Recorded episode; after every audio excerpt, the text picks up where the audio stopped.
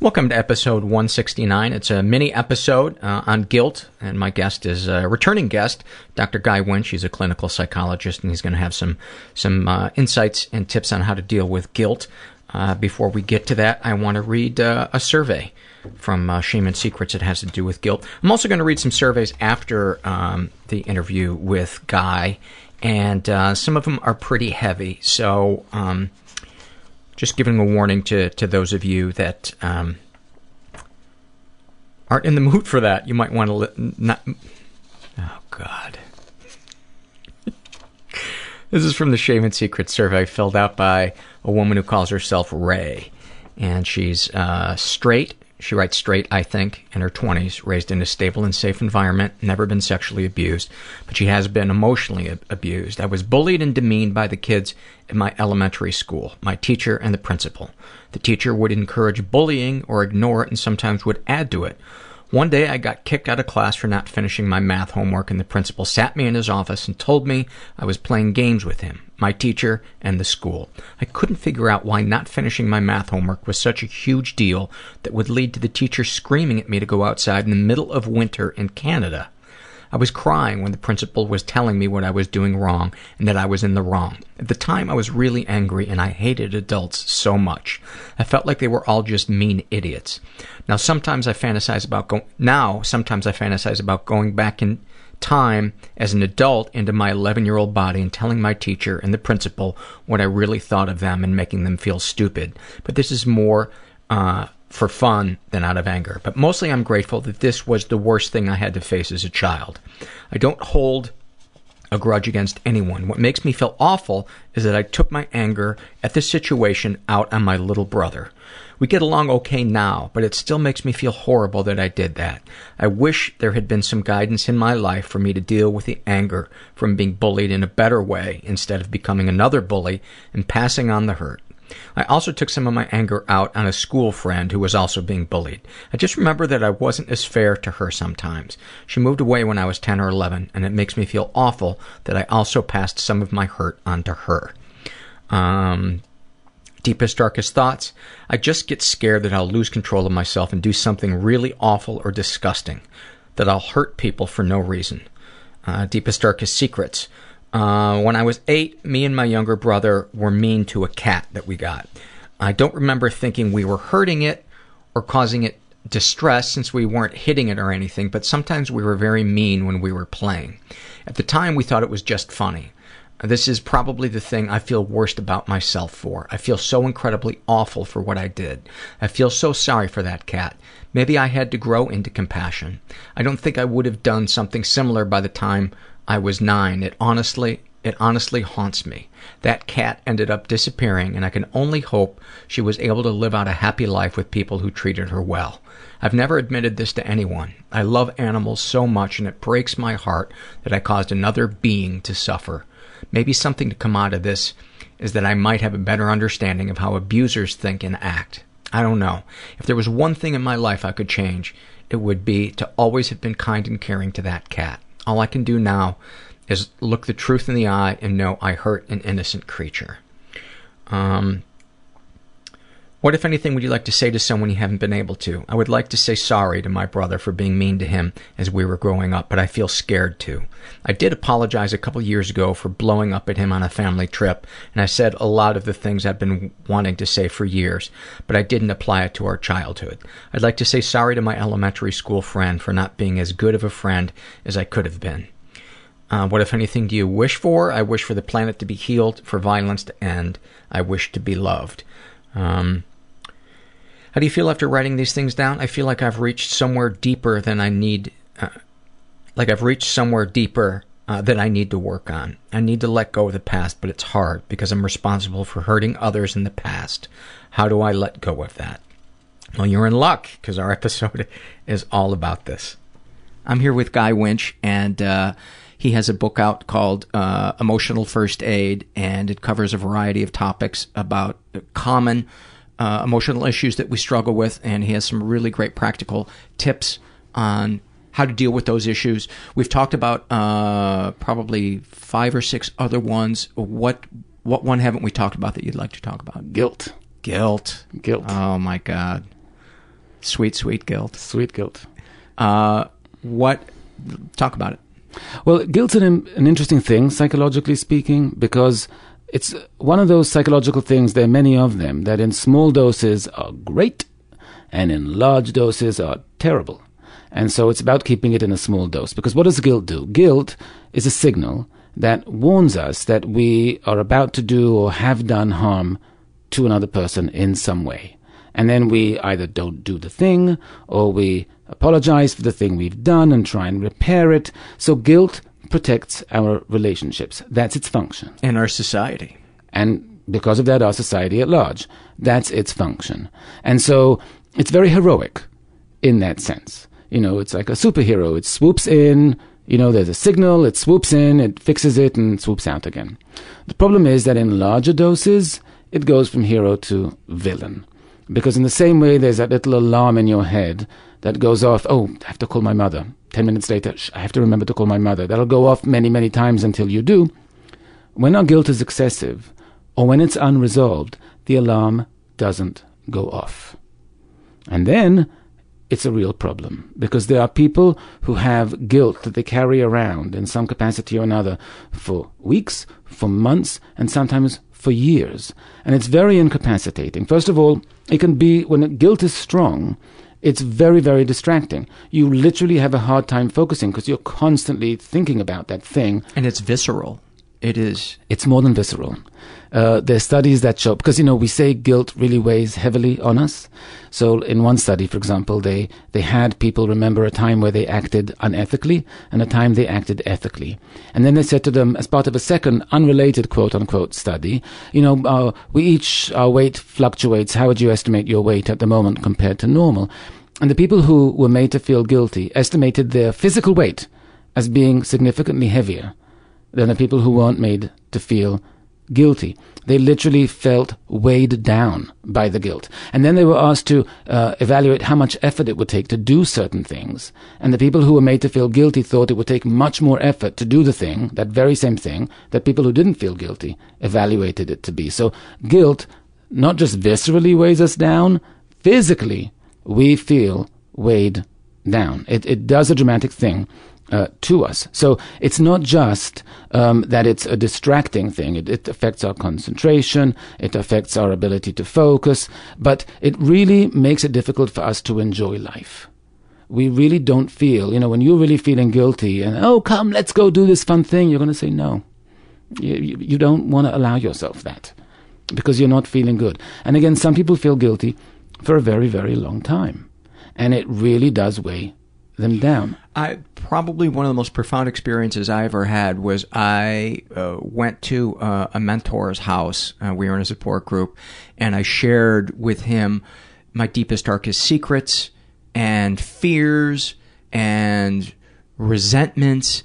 And when I left his apartment, I felt like I was about six inches off the ground. I felt like I had dropped a backpack that weighed 50 pounds that I'd been carrying my entire life. And I think that relationships is is where guilt plays out uh, uh, most. And I think getting rid of guilt does make you feel whew, it's an incredible relief. Here's one of the things that I found when doing the research that I found really amazing about guilt. You would think, all right, well, if guilt is about I did harm to another person, say, then why can't I just undo that? I can just apologize and they'll forgive me and we should be done. But most of the time, what happens is the person apologizes, they're forgiven, but the tension is still there. Even if you said sorry and they said okay, ooh, there's still a little tension and you still remember it and you're still thinking about it, that is a sign of one thing. And is that even if the person gave a satisfactory response that felt genuine? No, exactly that's the caveat. It usually means that you were not given authentic forgiveness, and it usually means that your apology was not effective.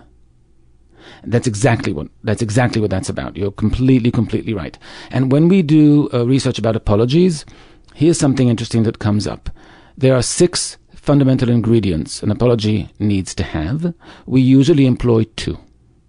We are stuck at the five-year-old level when it comes to apologies. You know, you drag the five-year-old in, say you're sorry, and the five-year-old goes, "Fine, I'm sorry." Good, and they're forgiven. And that's kind of how we think of apologies today. Fine, I'm sorry. Maybe a little bit nicer, but that's all we have in there. I'm sorry.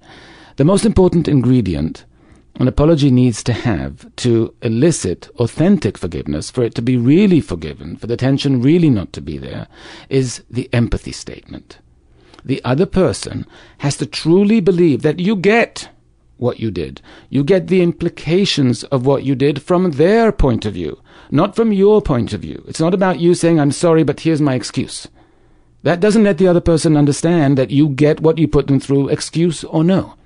So if you didn't show up to their birthday party and you're their best friend, I'm really sorry I didn't come to the party, doesn't cut it. I'm really sorry I didn't come because I was working so late on that account, etc., etc., that I got caught up at the office, doesn't cut it. What would cut it would be something like, I'm really sorry I didn't come. I know how hard you've worked at this party. I know you're my best friend. I know people must have been asking you where I was. I know you must have spent most of the night wondering about it and thinking about it, and I probably ruined that entire party for you. And I just feel terrible about that because I know how important it was and I single-handedly ruined it. I just, you know, that would be something like that would show them, yeah, that was the impact you had. So you get it now. And then if you're atoning for it in some way, then if you're, then the forgiveness, then the apology carries weight. Yeah, that sincerity and and the fact that you have taken the time to picture what it must have felt like in their yes, shoes. yes, yes, you must. You, if you want authentic forgiveness. And I would even say that that sometimes can bring you closer to that person because you have that quality that is so important in a friend, which nobody wants a friend that's perfect. They just want a friend that they know sees them and can put themselves in their shoes. Um, Who gets them? who gets them? Yeah. The, such an important thing. And yes, when we feel somebody really gets us, especially when our feelings were hurt and they really get us, we want to hug them and not let go. Yeah.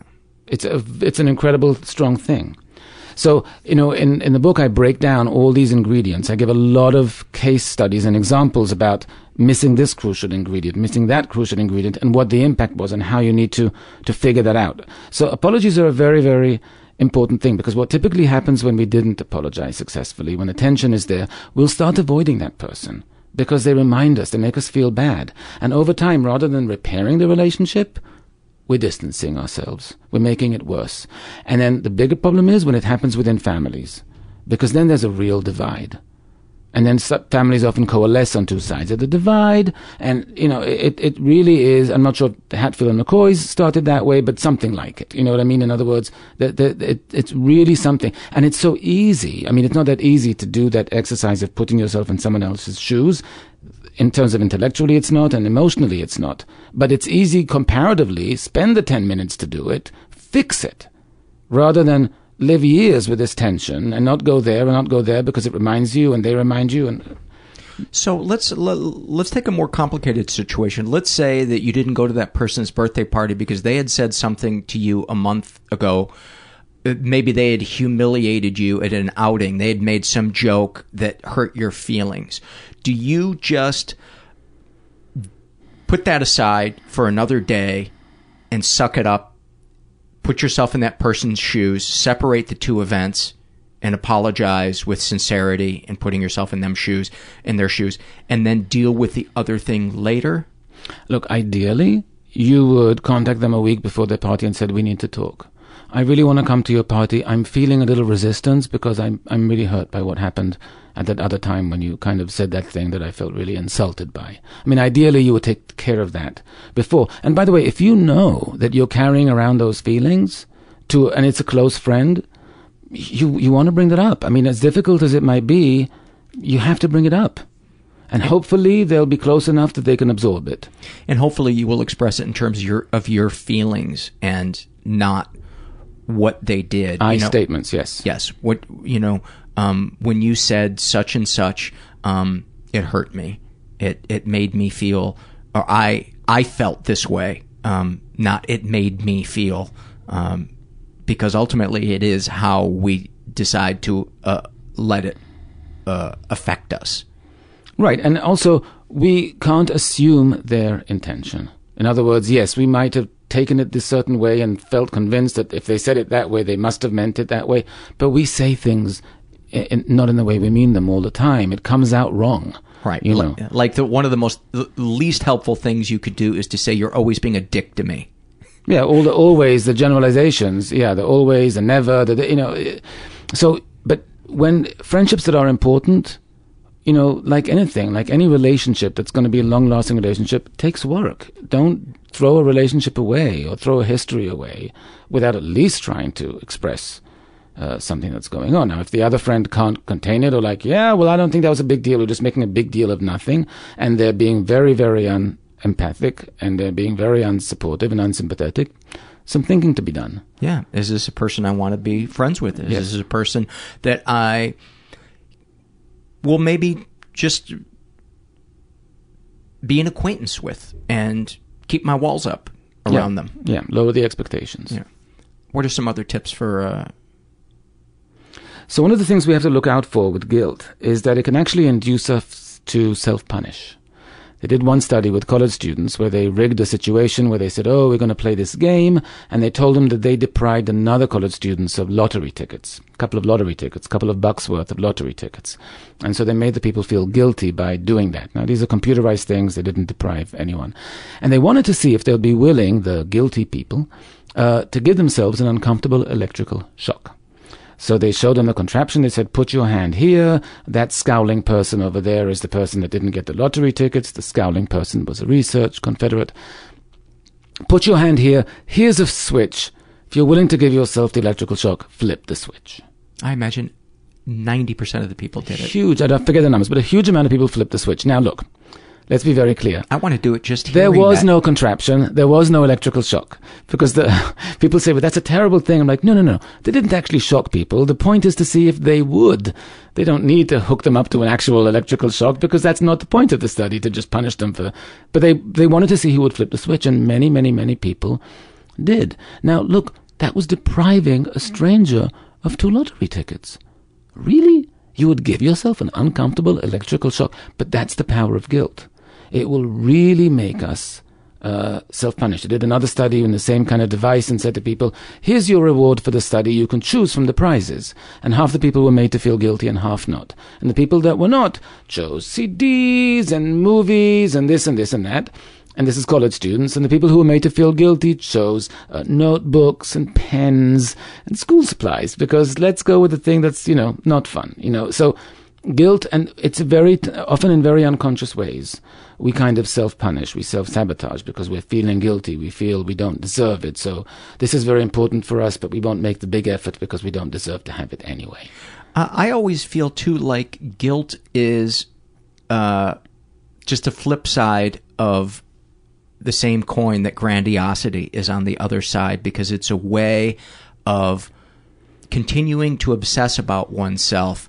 Um, and I think they're both equally unhealthy because they both make us feel apart from everybody else. We're either better than everybody else or we're less than everybody else. And to me, the sweet spot is to get in the place of feeling one of many and being okay with that. Does that, it, it being a, having a component of there's something comforting about continuing to obsess about ourselves is that does that ring true for you or is that just my own kind of prejudice and my own theory I think it's true for quite a few people. But my general approach in general is when you have a negative feeling, it can be guilt, it can be emotional pain, it can be loneliness, rejection, whatever it is. When you have a negative feeling, note it, figure out what it's about, figure out what action steps you can take to uh, deal with it, and then do those. There are very few feelings I suggest. Yes, just just wallow in that for a while. There's there's there's none. There well, you know, if you're thrilled, then fine.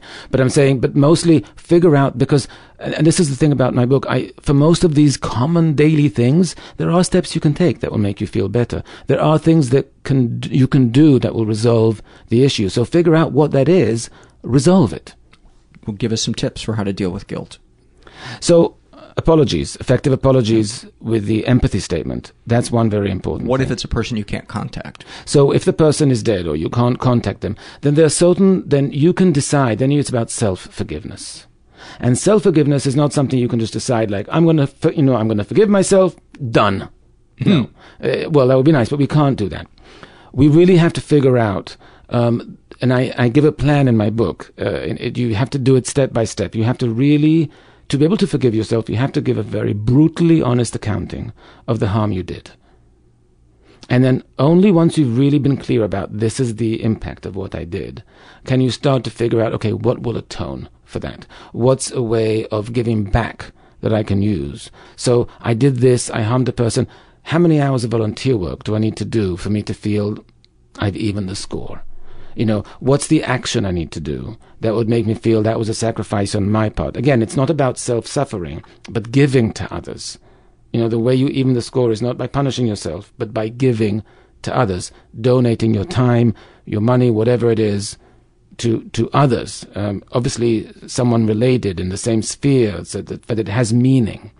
You know, there was there was one girl I worked with. She was a teenager. She would habitually steal money out of her parents' wallets. She found out that her dad had lost his job six months later and that they were really, really, really struggling. And she had no idea. And she heard her parents talk about, and they were like a mess, the parents. And she suddenly realized, fuck, they're struggling like crazy. And I've been like stealing cash. And she felt horrible about it. But she also said, I don't want to tell them. She said, now her rationalization, which I kind of agreed with, was, why upset them mm-hmm. more? Now, I kind of agreed. I said, all right, but if you don't upset them by telling them, what can you do? And she said, I'll work. I'll sneak the money back. I said, All of it? She goes, All of it. So she spent the next six months working and sneaking the money back. And that was her way of undoing it, which I felt was like literally dollar for dollar. Fair enough.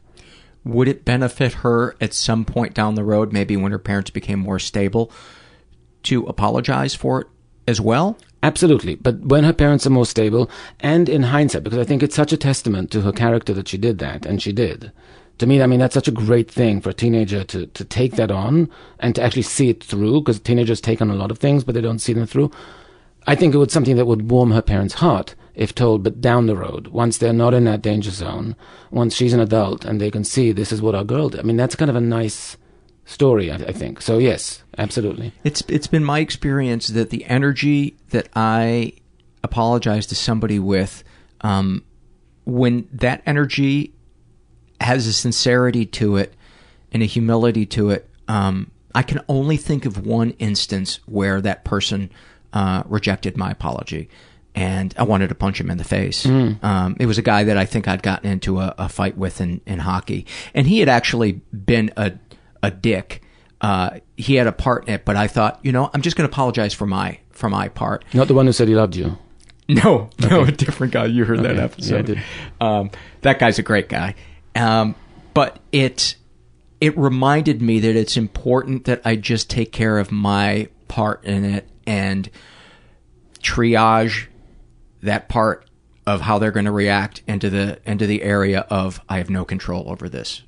I only have control over the energy that I bring to that apology. And I don't, I see that person now and again, and I actually feel sorry for him because I think he must be so emotionally closed off that, that he can't connect with with somebody else on that level. He must be so stuck in victim victim role um, that I my anger for him subsided probably after I don't know three or four three or four months. Oh well, look, I'll, I'll, share with you something I don't recommend in the book, but it's something I personally do in those uh, situations. I'm slightly hesitant to share it because I haven't thought it through well enough to know whether it's something I would recommend. But I'm just sharing this is what I do, so listeners don't necessarily this is, practice this is, it. This is guy stepping out of his PhD and just stepping uh, out of the PhD for sure. So I try and practice what I preach, and every once in a while I'll come across um, someone like that. You know, someone where I'm doing the right thing and for all the sincere reasons, and they're being a dick. So I have one of those moleskin books, and it's an asshole book. and if I've done everything I think is okay, and they're just a dick, then they go into the book as because they're just an asshole. And then I put their name down there, and I kind of like erase them in that sense from you know from my life in whatever capacity I can because they apparently they're just a dick. But once I put them, once I've documented them as to be official assholes, It's easier for me to just not feel bad about the fact that I made myself vulnerable and opened myself up and did the right thing to someone who just took a shit on me in response. I just, well, apparently they go in the book. And then when it happens, because I have that book, what I say to myself immediately in that scenario is, a new entry for the book. and that alone makes me feel better, knowing that I'm going to be putting that name in that book. That's great. That's great. And I think the skin on the moleskin should be puckered. this variety of covers you can put on that, yeah. uh, what are some other uh, tools or, or, tips for somebody dealing with guilt? So I'll just mention one more. Um, the survivor guilt is a big thing. Uh, parents of children who've been disabled or are chronically ill um, feel, well, I, I, you know, my, my kid's suffering at home with this and this and this, or, you know, my, my kid's going through a year of chemo. How can I go out and have fun? You know, and, but in fact, to be a good caretaker for your child, you, you really have to be able to go out and have as much fun as you can, mind you, don't, you know, but, so, you know, and so survivor guilt is something that's, that's difficult, or loyalty guilt, or separation guilt. They're all of the same ilk. It's like, what happens with those situations is you didn't do anything wrong, but you're feeling guilty nonetheless. And so there you really have to uh, find reasons to rationalize for yourself why it's important that you allow yourself to put that guilt aside, to do the thing that would keep your life uh, happy and, and satisfying and with meaning. And you have to come up with that rationale, you know. So yes, you were in a support group for, for, for breast cancer survivors and your best friend in the group died. And you just don't feel like doing anything. And so one of the things you can think to yourself is, all right, but then you're letting cancer claim another victim. Do you want to do that? Is that what you're saying? That even though you didn't die, you're going to be another victim to cancer, and you know, or or you know, the wife died and the husband is left with the kids, and and he's he's too depressed. He doesn't want to do anything. He doesn't want to re-engage in life. And then it's like kind of, but your kids can tell, and now it's like they've lost both parents. So I, I give in the, in the book a lot of lists of a lot of uh, things that you can think about to help you kind of get your way through that thicket because it's very difficult with those kind of things. You have nothing to atone for or, um, or, or, apologize for. You're just laden. And so there, there are ways you can try and, uh, and unburden yourself somewhat. I would imagine because the the feeling of um, the feeling of having joy in your life would feel like you were betraying the camaraderie that you had with that yes, that person. It feels like a betrayal. As if you're insensitive to to their pain. Right. You know, as if you're you know, as if the two have to be mutually exclusive, you experiencing joy and the other person experiencing pain. Right. And if you then think about it from the other person's point of view, I cannot think of a situation in which the other person would indeed want you to sacrifice that, to give that up, to, to be in solidarity and suffering with them for some kind of reason. I mean, it just, if that person wants that, they go in my book, by the way. Yeah. You know, and so it, it's not the case. Yeah. And, and, and it, it would be different if that person was constantly out having a great time and neglecting being there for you oh, as, a, as a friend or a caretaker. Absolutely, right. Yeah. Um, so, is there practical advice for how to go about that, even though it feels disingenuous or like betrayal? You have to find the rationale that works for you, and and you know, in the book, I give very you know a lot of uh, case studies and rationales, and you need to read through them and find or come up with the one that really works for you, because it doesn't serve the other person that you suffer alongside them. It's not what they want, it's not what they need, and it will deprive you of really being able to to caretake if that's your situation, or, or I mean, it, it's just not necessary. And and you know, I would add that giving comes from a reservoir, and right. if, if that reservoir is depleted, right. um, it it can really have disastrous effects when you feel like you have nothing to give, but then you're giving from a place of you're afraid you're a bad person if you don't continue to give. Right. You know, the the idea is is is to just build build that up, have so that you have some some abundance to give from. Right. And, and oftentimes the only way to get that is by feeding yourself, by doing things that are that are nice for yourself. Right. Otherwise, it's going to be resentment and burnout, and that's not helpful to you or the other person. Yeah. Um, anything else on on guilt? I think those are the main the main points on guilt. You're an awesome guy. Oh, thank you. Awesome guy, guy. uh, Guy Winch, his website's guywinch.com, and the book is uh, Emotional First Aid. Many, many thanks to uh, to Guy. And as I, I warned you before, uh, some of these surveys, uh, I think I've got four of them that I'm going to read, are uh, are pretty heavy. And um, I got a nice one at the end, nice upbeat one at the end. But um, speaking of guilt, I watched a documentary last night that um, was so so interesting. It's called Inheritance, and it's uh, about the daughter of one of the worst uh, Nazi perpetrators. Um, in fact, uh, the, it was the guy who the Ralph Fiennes character uh, portrayed in the movie Schindler's List, and it's her daughter wanting to meet with one of the victims, one of the um, Jewish girls who had worked in his villa when he was in charge of that concentration camp, and it was about her guilt. Um, and her wanting to be absolved of her guilt, even though she did nothing. She was, she never even met her father. He died when she was like a year old. Um, but it's called Inheritance, and um, I don't know. I, I, just thought it was really moving and, and really well done. And um, anyway, let's get to the surveys. This one is from the Shame and Secret. I think they're all from the Shame and Secret survey, except for the happy moment one we we wrap it up with. This is filled out by a guy who calls himself Legionnaire, and um, he is straight in his 20s, raised in a pretty dysfunctional environment. Um, was the victim of sexual abuse and never reported it. While sleeping off a night of heavy drinking at a friend's house, my male friend performed oral sex on me. I was unconscious, so I only learned of it after the fact, when he shamefully confessed this to me. At first, I was a little hurt and felt taken advantage of, but I quickly forgave him. We are still very close. I don't think it was I don't think it has done any real lasting damage because I don't actually remember the abuse. Uh, he has never been physically or emotionally abused. Any positive experiences with your abuser? Many positive experiences with him, but it simplifies rather than complicates my feelings. He struggles with alcoholism and has a history of sexual abuse, and I would rather greet him with empathy than judgment or ridicule. He has otherwise been a great friend to me.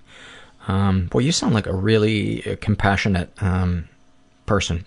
Uh, deepest, darkest thoughts. I hardly feel guilt or remorse for the terrible thoughts that I have. Uh, I think it is normal to have fucked up scenarios or fantasies play in your head as long as you don't let them haunt you.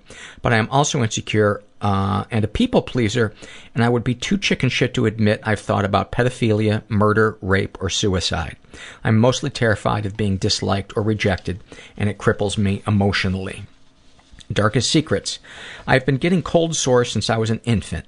It was never really explained to me that it is herpes and it can be spread to the genitals. I've been tested and I don't have the virus on my genitals as far as the tests are concerned. I first became sexually active at 16 and ended up giving it to my then girlfriend after going down on her. I didn't have a cold sore but still managed uh, to spread the virus. We broke up later that year for other reasons. Seven years later, um, we stayed in con- for other reasons. Seven years later, uh, no, seven years later, we stayed in contact off and on and dated other people. Recently, she unfriended me on Facebook and sent me a very angry message saying she had just been rejected by someone she cared for greatly and she is damaged goods because of me. I feel guilty for ruining her chances at having a relationship. I feel guiltier still because I have lied by omission to nearly 20 other partners, and while I don't think I have given anyone uh, else herpes, I think it's fucked up and selfish to risk their safety and not give people the truth about me, but I am so very afraid of being rejected. Um, what, if anything, would you like to say to someone you haven't been able to? I would tell my father he should never have had me, because sometimes I'd rather I never existed than to live with the emotional fallout of being abandoned by someone who can't love you because they don't know how to love themselves. What do you wish for? I wish I loved myself more, cared less about what others think, and weren't so terrified of confrontation. Oh my God, do I relate to that one. Um, have you shared these things with others? I have, but not the people I need to share them with, or the ones that need to hear it. How do you feel after writing this stuff down? Still like I am not enough, like I am broken. Um, anything you'd like to share with someone who shares your thoughts or experiences? I'd like to ask them how they cope. Thank you for sharing that. And, um, you know, one of the things that stuck out to me as I was reading that is uh, I know probably a half a dozen people who have confided in me that they have uh, herpes and they all have partners. They've been honest with their, you know, were honest with their partners before they got into the relationship and um, are in committed relationships. So I think people have an idea that once you get herpes, um, nobody's ever going to want to date you. But uh, as I said, friends of mine are proof that that, that is not the case. Um, I don't think that means that it doesn't have its hurdles, but this is same survey filled out by a woman who calls herself Lauren, and she is bisexual in her 20s, raised in a pretty dysfunctional environment, uh, was the victim of se- ever been the victim of sexual abuse. Some stuff happened, but I don't know if it counts. Um, deepest, darkest thoughts that I'm worthless, and everyone knows it and talks about it. Darkest secrets. I had an abortion a year ago. I feel relieved because my boy- boyfriend and I still have our lives and the paths we planned, uh, which included being childless, but I'm excessively guilt ridden at least two days out of the week. It wasn't the baby's fault we were not ready or that we did not want it. Only my mom, boyfriend, and best friend know. And it pains me that only my best friend is okay talking to me about it and making sure I'm all right. My boyfriend and I haven't talked about it in months, which hurts more. I feel like it doesn't bother him, and my mom only mentions it when I sadly pine over babies of people I know and just mockingly says, Aren't you glad you don't you didn't have yours? I admit I've wanted to even have my tubes tied just so this doesn't happen again, and because I feel like wanting a baby eventually is greedy and hypocritical when I killed a perfectly fine and innocent child just because I wasn't ready. Deep down I know that I could not have carried to carried to adoption because it would have ruined my family and my just graduating college career and that child's life had I kept and that child's life had I kept it would not be what I would want or be able to give my child and I probably would be jobless, alone and living with my parents if my dad would be able to live with a mixed bastard grandchild. That is one of the longest motherfucking sentences I have ever navigated my way through. I think if you should feel guilty about anything, it should be for unloading that sentence on me and knowing there was the possibility that I would ever have to read that out loud. Sweet mother of God. I want like a like the people that greet you at the end of the marathon finish line. I want them there with Gatorade. Oh, that was that was I didn't think I was going to make it. I, my heart almost stopped halfway through that thing. I was like, Oh, you can't go back again. You've, you've already stopped five times in the middle of it. Just keep going. Keep going. Sweet mother of God. Uh, anyway, back to uh, back to the survey. I'm stuck in this tug of war of relief and guilt. Thankfully, most days are relief, but the guilty days are dark.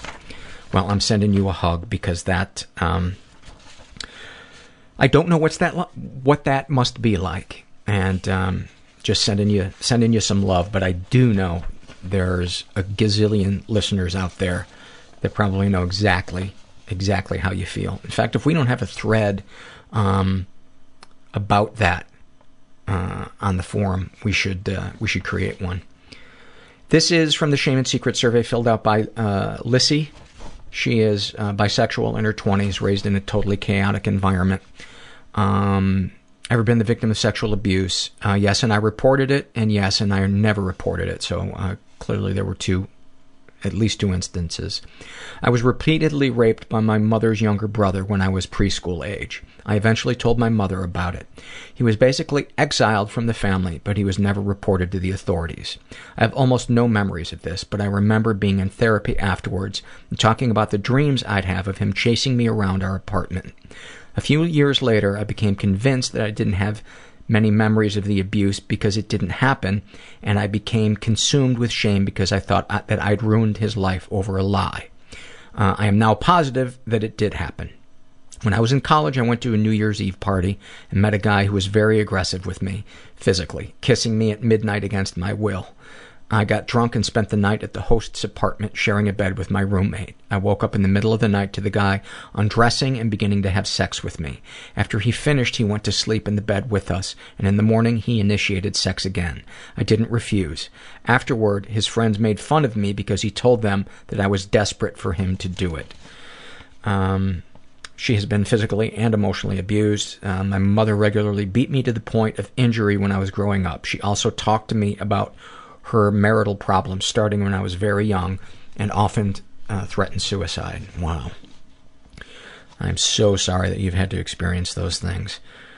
Um, darkest thoughts. I have frequently obsessive thoughts about flesh being cut or torn. I have an intense fear of blood, so I would never purposely cause a flesh injury like that, but I have those thoughts whenever I have to use a knife or scissors. Um, deepest, darkest secrets. When I was six, I started to act out the sexual abuse I suffered on my sister, who is four years younger than me. Uh, when it started, I thought it was a normal thing to do, but it went on for seven years. I am deeply disgusted by this. I'm not a pedophile, but I've done a terrible thing. I feel like I don't deserve to feel like a victim of childhood, uh, a victim of sexual abuse, because I went on be- to become an abuser myself. She and I have never talked about it. She went on to have sex very early and is a really angry person, and I know that it's my fault. I don't know how to get over it because it's not something for which I can grant myself forgiveness.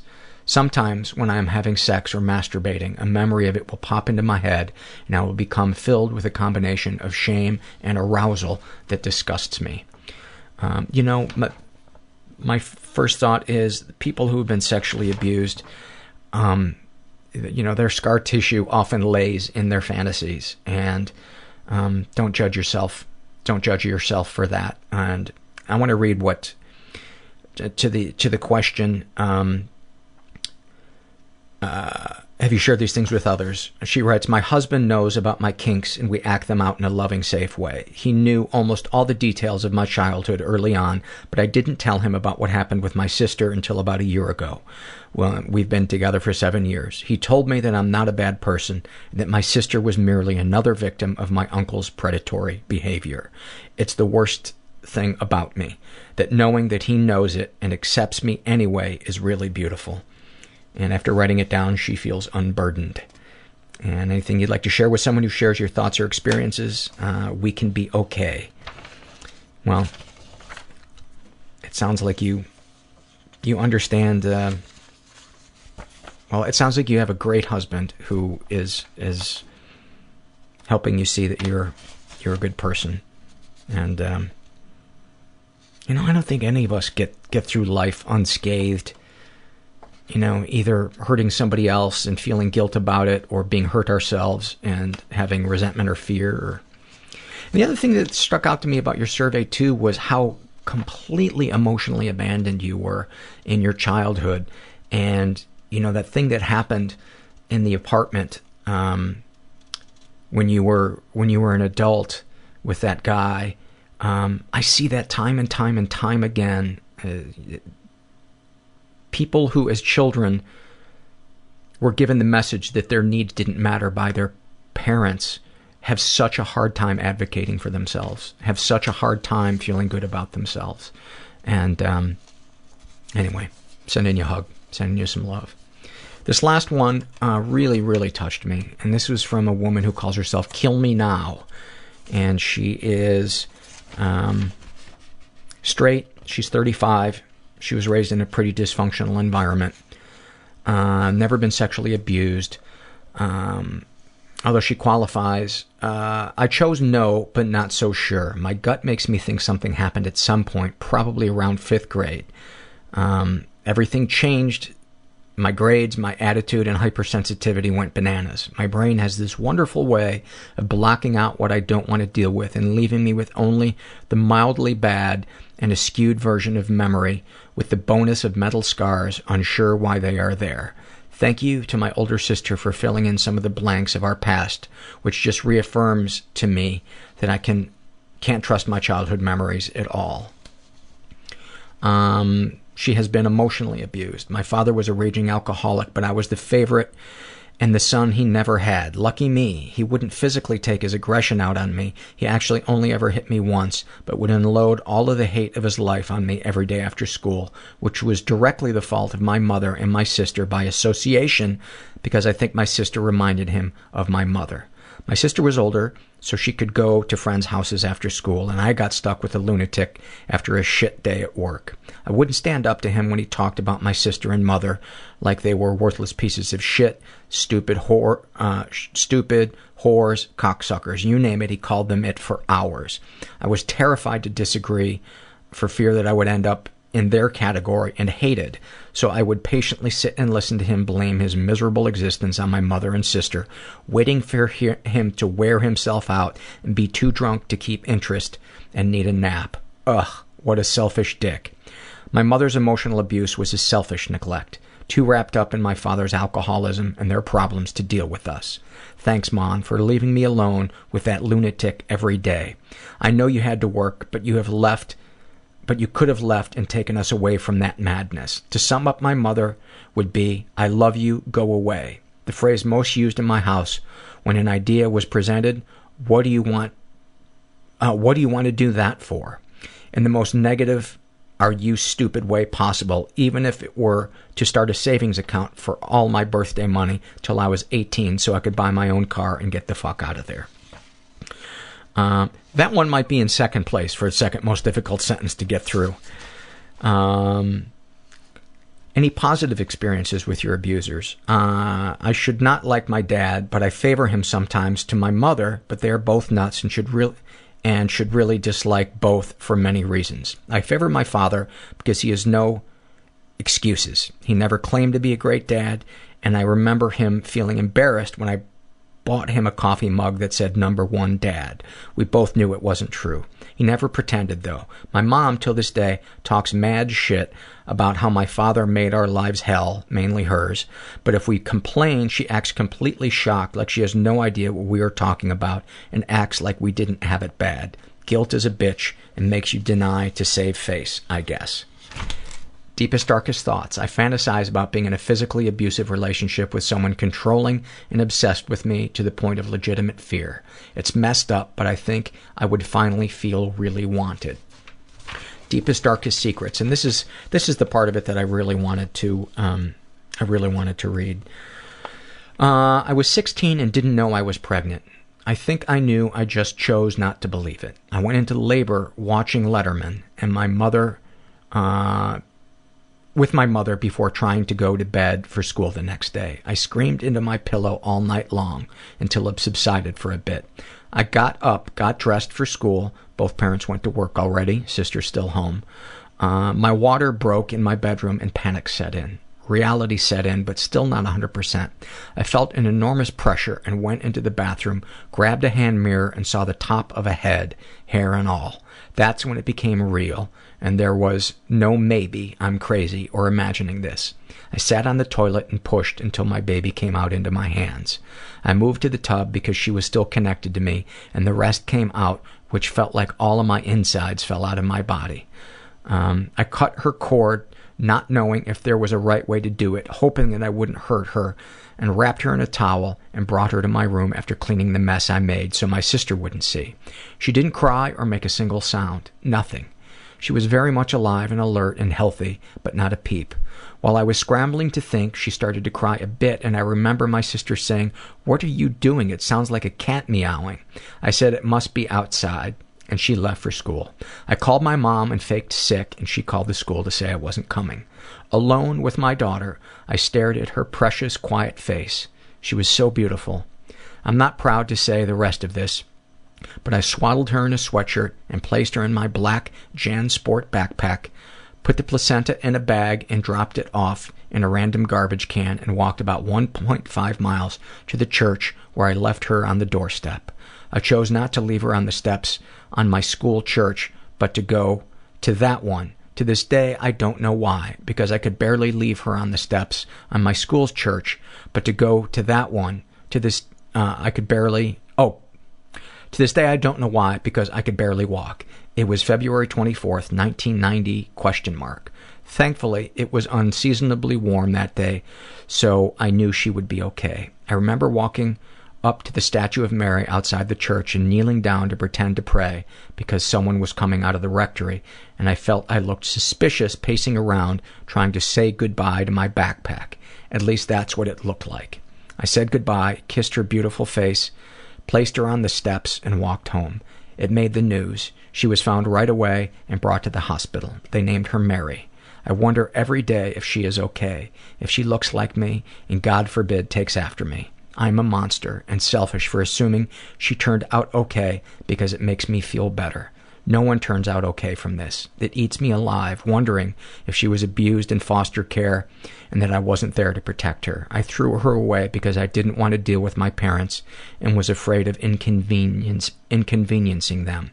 Fucking weak and shameful. Uh, I bear many scars from this and my unhappiness.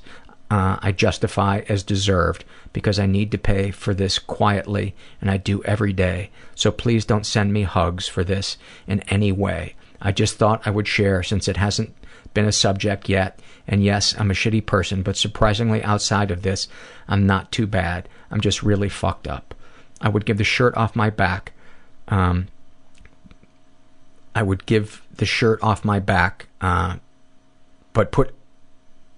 I would give the shirt off my back, but put my daughter on a doorstep. Take that as you will. Wow, I am repulsive. And uh, I have to say, fuck you, I'm giving you a hug. And I'm going to slop some love on top of that.